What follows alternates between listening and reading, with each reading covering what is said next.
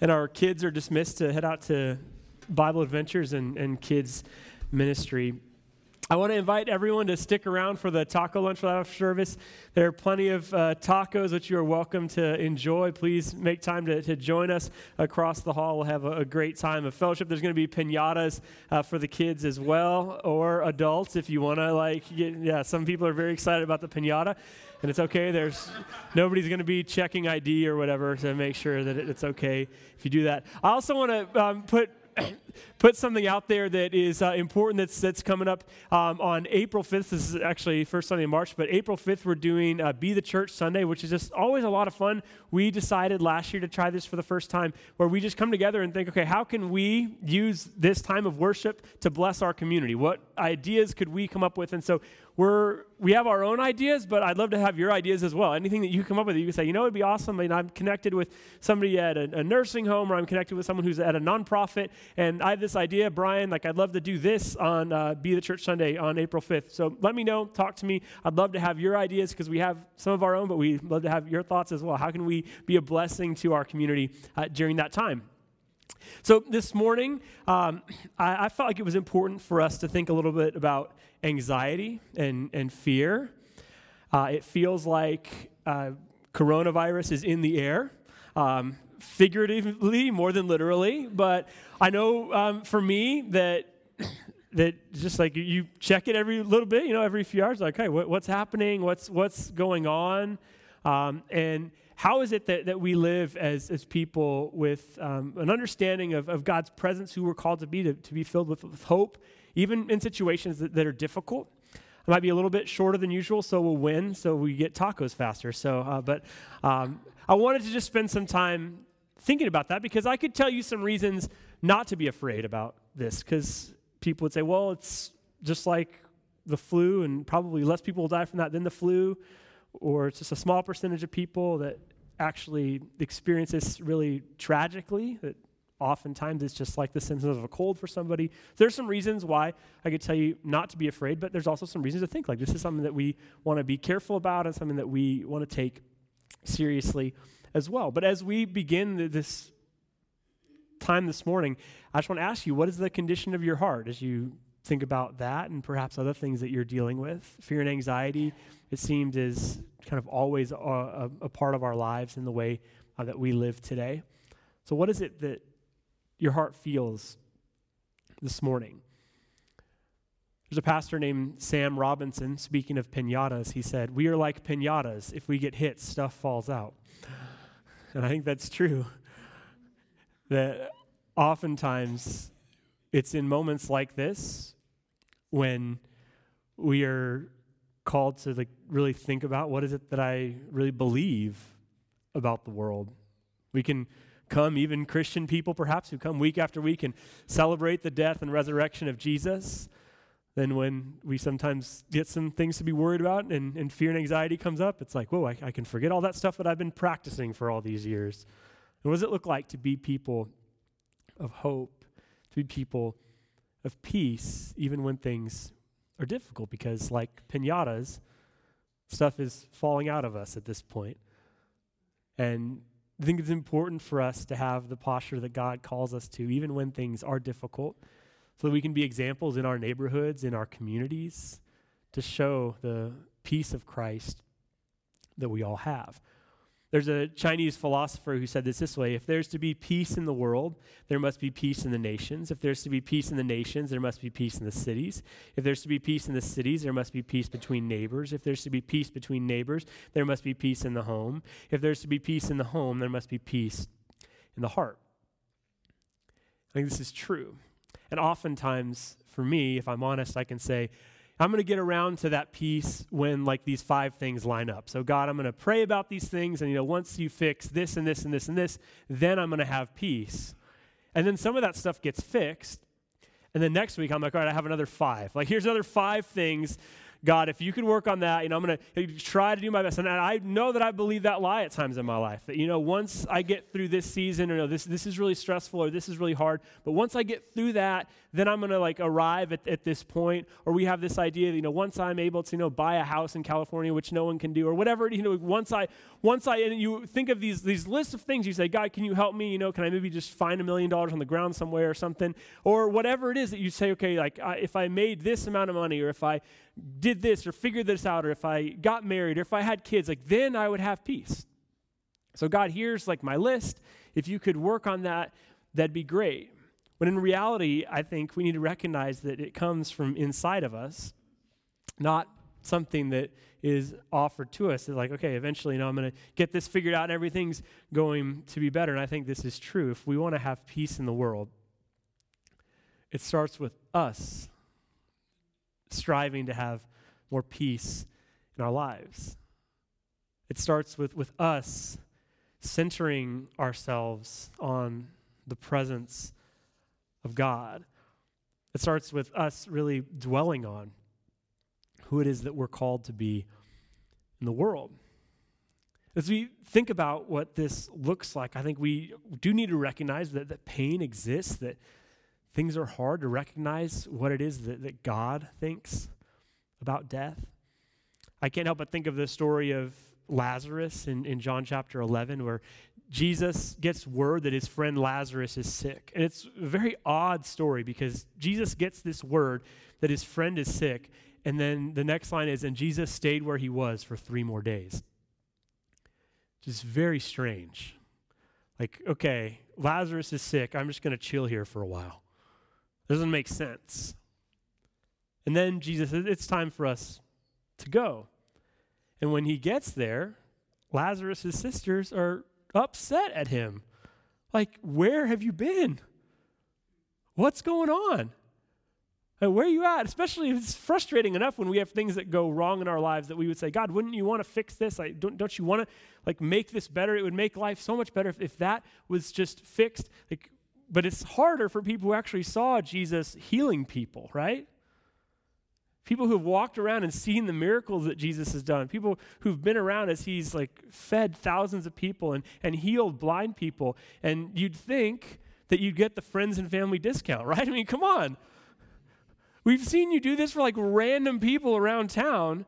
Like, what, what about when, like, we're, we're, we're a tight posse. We're, we're friends. This is, don't you think he would be somewhere up on, on your priority list?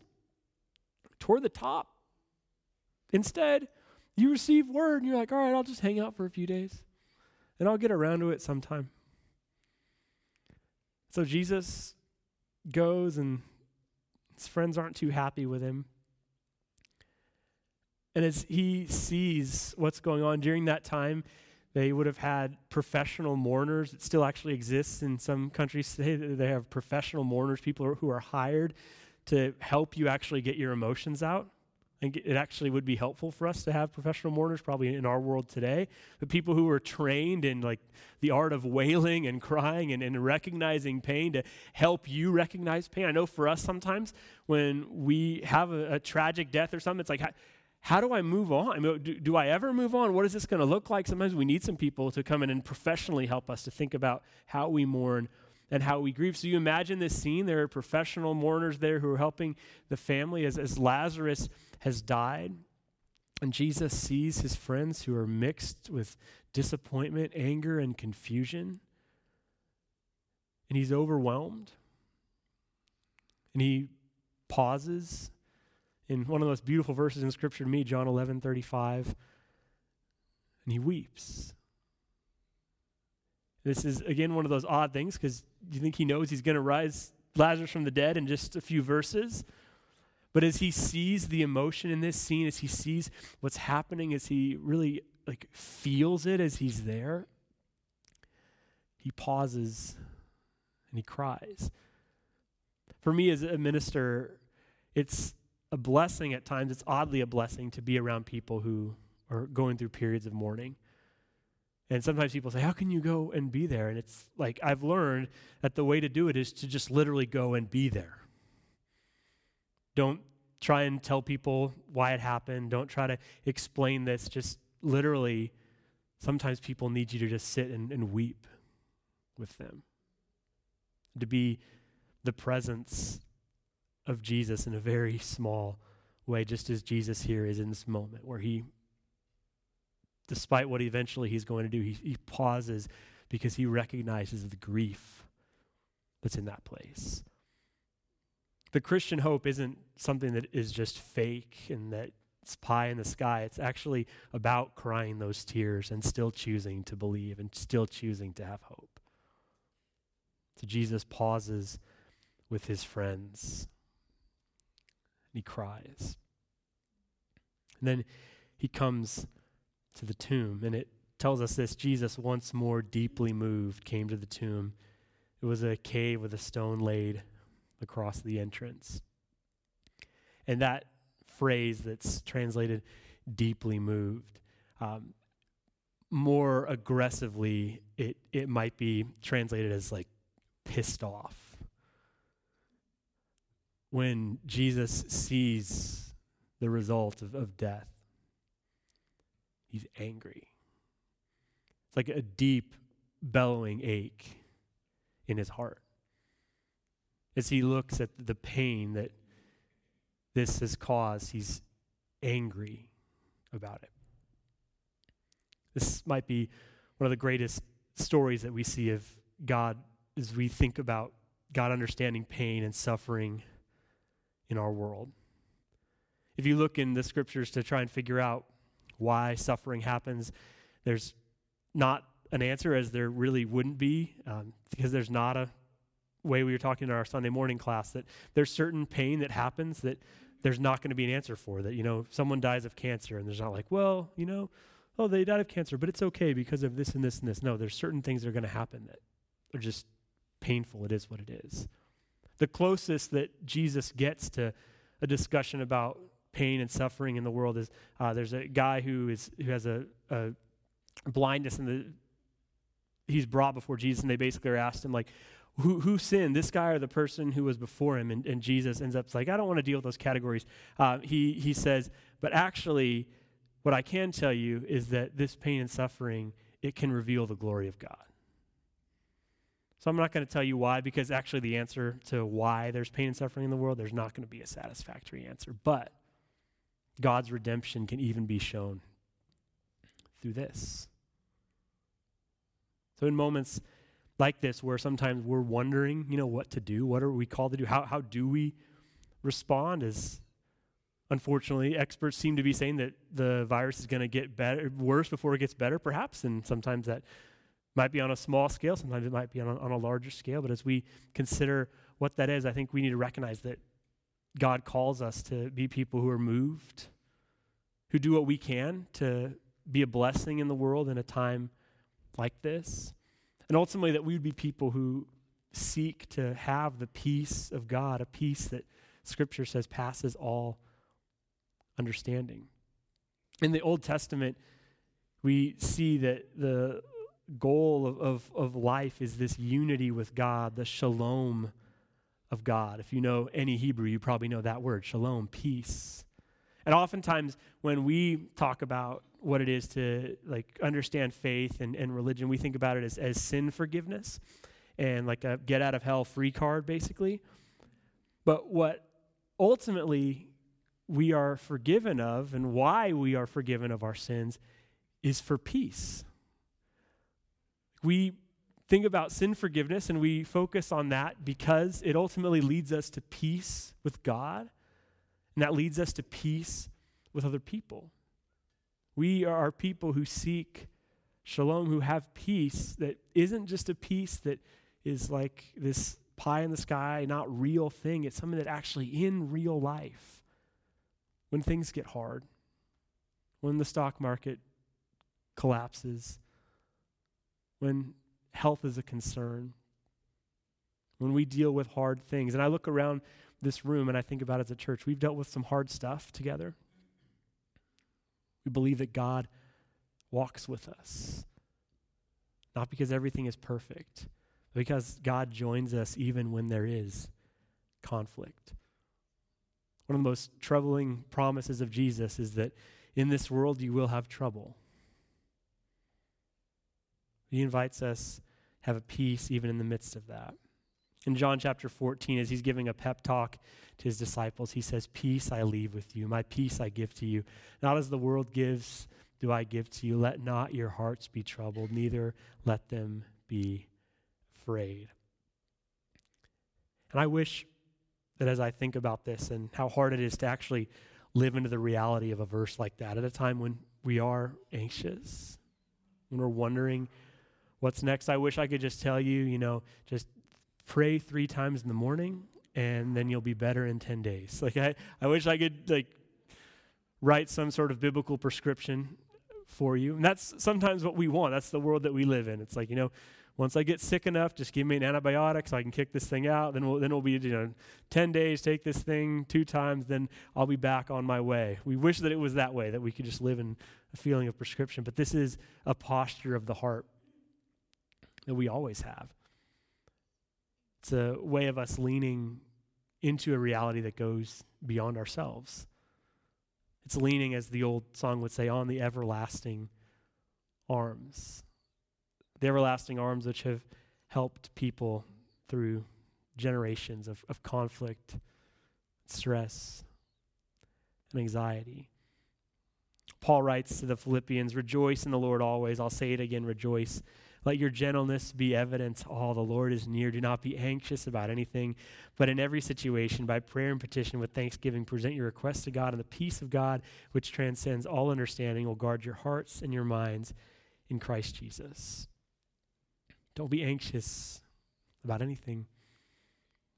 Pray. Center yourself on God's Spirit and presence. And Paul writes the book of Philippians, historians think from prison. And so he uses the, the word Christ will guard your hearts. He uses the word for guard, a guard who was likely standing outside his door as he was in prison.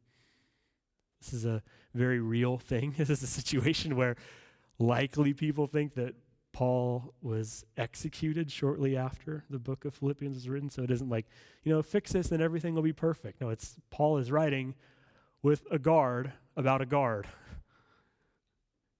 And he said, if you bring your hearts before God, if you continue to petition your God, may your heart be guarded. Don't be anxious about anything, but bring your petitions to God because God cares, God knows, and God's with us. I think about Psalm 23, arguably one of the more popular verses in, in all of Scripture. A psalm of David, as is written very largely there. The Lord is my shepherd, I shall not want. He makes me lie down in green pastures. He leads me beside quiet waters. He restores my soul. He leads me in the path of righteousness for his name's sake. Even though I walk through the valley of the shadow of death. And that literally translated in Hebrew can better be even though I walk through the darkest valley. I will fear no evil, for you are with me. Your rod and your staff, they comfort me. You prepare a table before me in the presence of my enemies. You anoint my head with oil. My cup overflows. Surely goodness and mercy will follow me all the days of my life, and I will dwell in the house of the Lord forever. This is a beautiful psalm that describes quiet waters and rivers, but it also describes conflict, right? That I can have a meal across from my enemy. Maybe you don't have any enemies. I don't really have any enemies, but I can have a meal with somebody who doesn't like me very much. I can have a meal across from somebody who like causes my anxiety to rise just a little bit. And I can still experience your peace and your hope. Not because this isn't hard, but because of who you are. At a time like this, as we are wondering, you know, what is this going to look like? What are the implications of this? May we find quiet waters, the still places. What perhaps is a still place that you've been a little bit too busy and just walking right past? What's a verse in Scripture that maybe you need to put to memory during this time? And every time you wake up, just, just say it to yourself to remind you that God's presence is here. Maybe we live with a sense of God's presence and peace and lean into that with all of our hearts. I saw a study recently on prayer that says that there was a, a longitudinal study. There was groups of people who were focused on doing prayer, and they watched this group for 20 years, and they said it was incredible to watch how like healing and and the uh, the time in prayer promoted like f- both spiritual and physical healing. It's that moment when you walk away from everything that you're doing and you recognize that yeah, I'm not I'm not in control. There are moments like this in our world where we realize like I'm I'm not in control. I, I don't have it all together. I don't have all the answers. And it's in prayer that healing is, is truly promoted in us. As we think about who our, our spiritual ancestors are, who our spiritual matriarchs and, and patriarchs are, I think of Christians who stood up to tyranny, who many of them you won't even know their names. There are some who are, are written about. But early on, the, the Christian movement is just a handful of people who believed very deeply in the message of Jesus. And historians around that time who are, are not Christian historians write things about this weird group of people. Like when a disease rips through a town or when there's a leper community, when most people run away, this weird group of Christians, they go toward it. And one historian comments about Christians it's like they don't worry about death. What if we could live more into that reality? To understand that there are real concerns, to wash our hands, to be careful, but to then say, But I trust God even with my life. That as I I'm going to go about my neighborhood as I'm in my community. May I be an instrument of peace for God in the world. That yes, there's going to be conflict, whether it's, it's personally in us or things that are going on around us. I'm going to tune into the constant anxiety that's telling us what to worry about. And why is it that you're so worried about coronavirus? Yeah, maybe it's because it, it's legitimate and needs to be worried about, but also it's because you've been told to worry about it, right? What are some places where you can find a deeper sense of peace, even in conflict? May we find the still waters that God is leading us to, even as our lives are often stressful.